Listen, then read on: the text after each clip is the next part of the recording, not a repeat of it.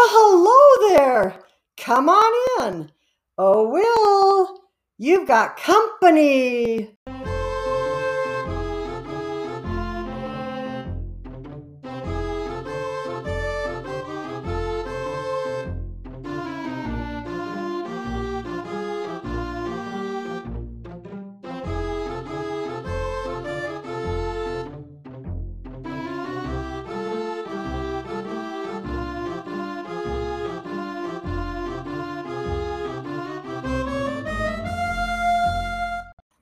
Howdy, folks, and welcome back to Dawson's Den, brought to you this week by Prairie Bits Cereal. Prairie Bits, the rough and rugged way to start your day, with genuine prairie grit in every bit. We've been visiting with fencer and Western author Ed Vine. Howdy, Ed. Howdy, Will. Ed, you've published one book and are working on another, is that right? That's right, Will. So uh, tell us about your first book. Well, the first book uh, it's called Stranger. Stranger. Stranger, correct. Uh, I hatched it, the idea of writing it. well, lack of a better word, I was bored. You were bored. I was bored. that that's a, uh, major impetus for Yeah. writing a book. Yeah, well, uh, in high school, I wrote, or probably I had read virtually every Louis L'Amour book, Western, that I could get my hands on because I was bored in high school the last few years. That's the only reason you Yeah. read them because you were bored. seems like the key word here is bored. But yes, uh, so that inspired me to uh, actually write a book about a gentleman that late 1800s, and he was a rancher and had his life uh, basically changed and ripped away from him when these uh, drifting cowhands uh, went through their ranch and killed and raped his wife stole his children. That set him out on a path of, uh, lack of a better word, revenge. And the gentleman never stopped. The stranger never stopped until he finished that chapter in his life. He figured he couldn't move on until closing those doors behind him.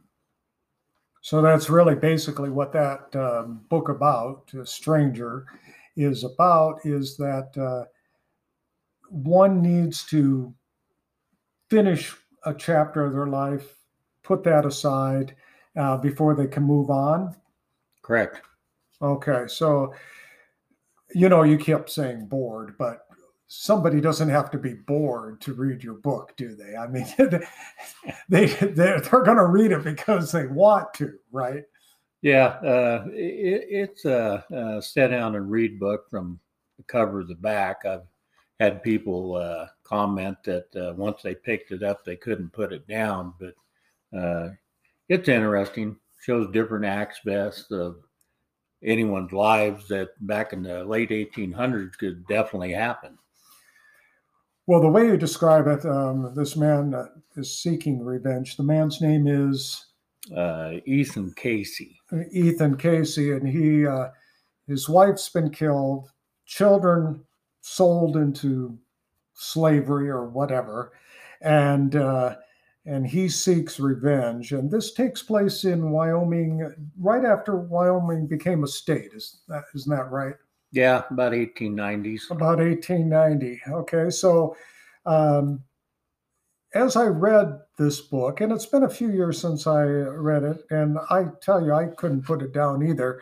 I was struck by its uh, dark undertone.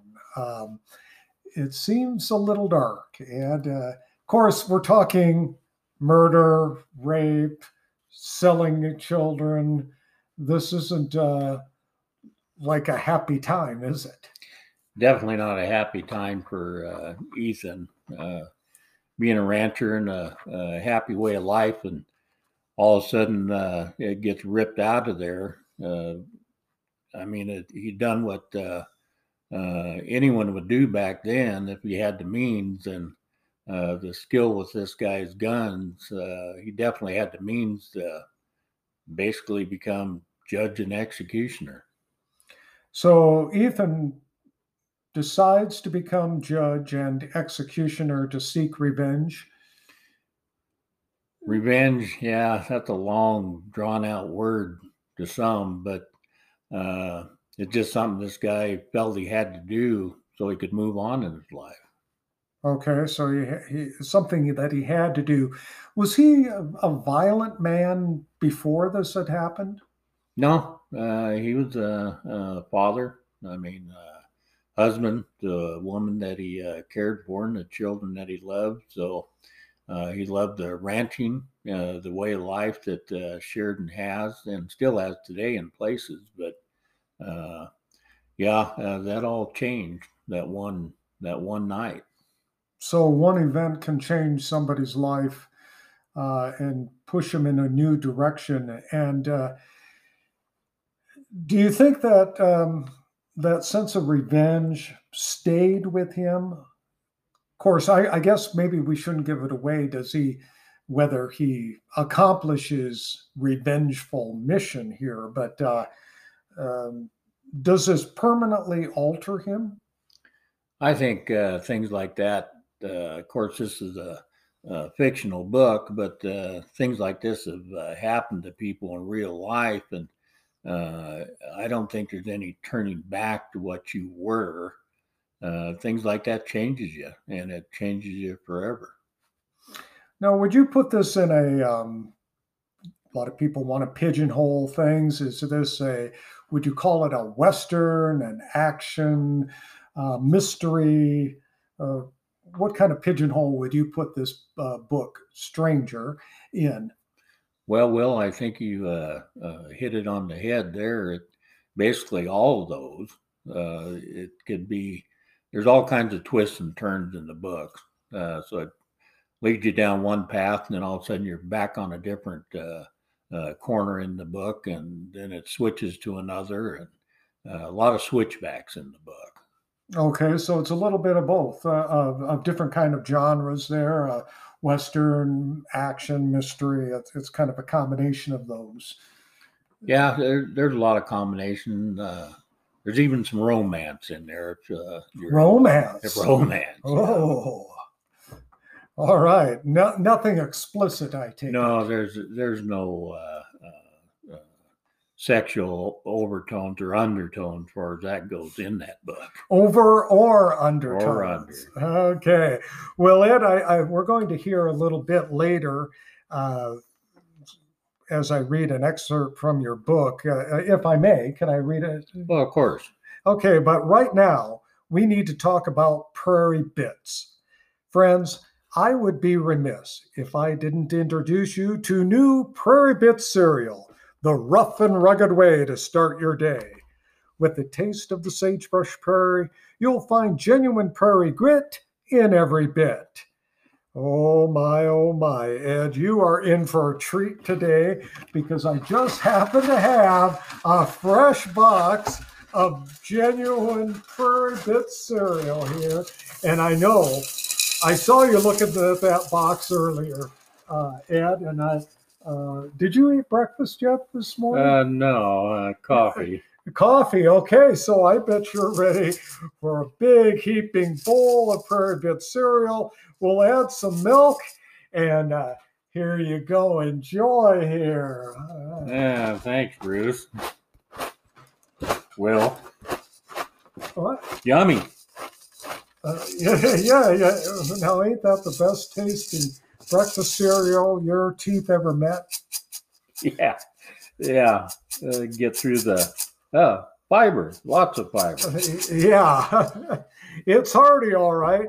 Prairie Bit cereal, the rough and rugged way to start your day. And there's a month's supply of fiber in every bowl.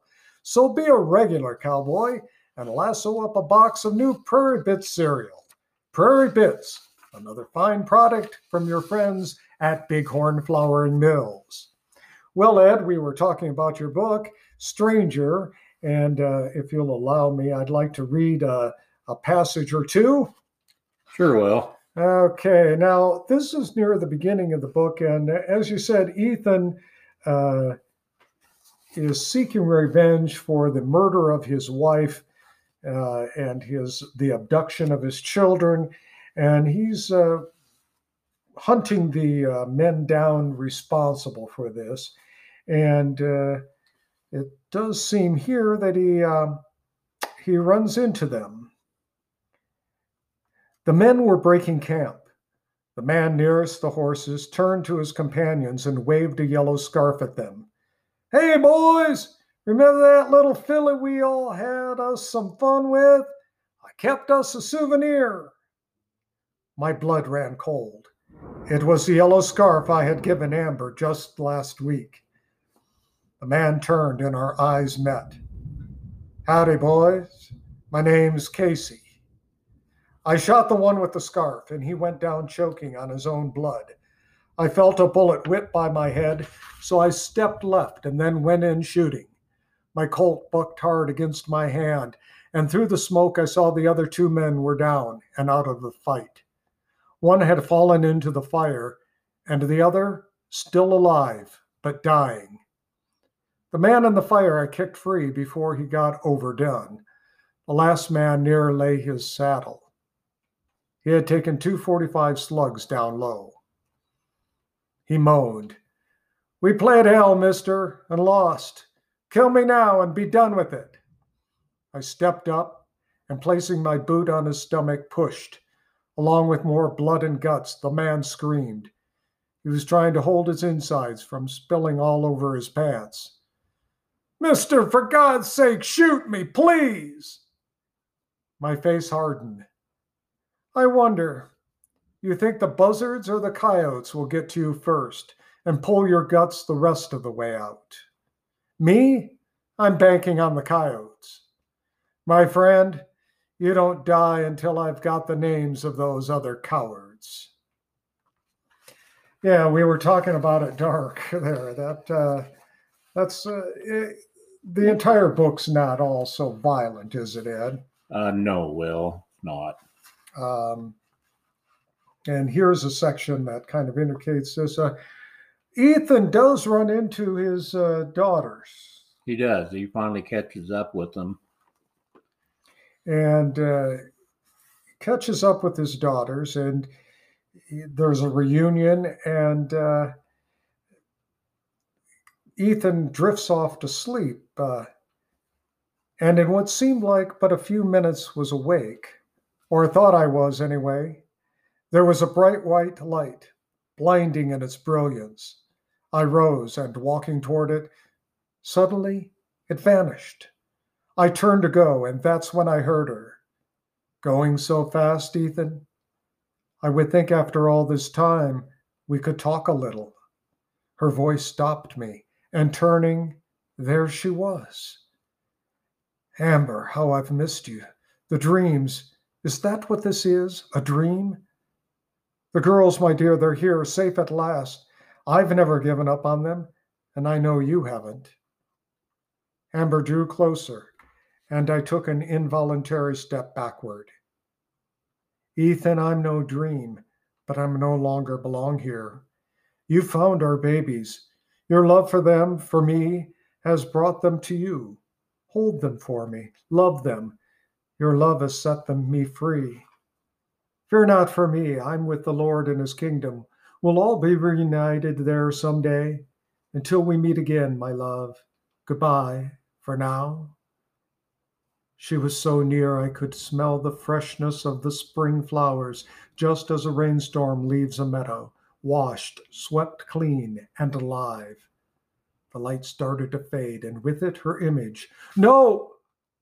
I reached out my hand, and as she reached for it, she was gone.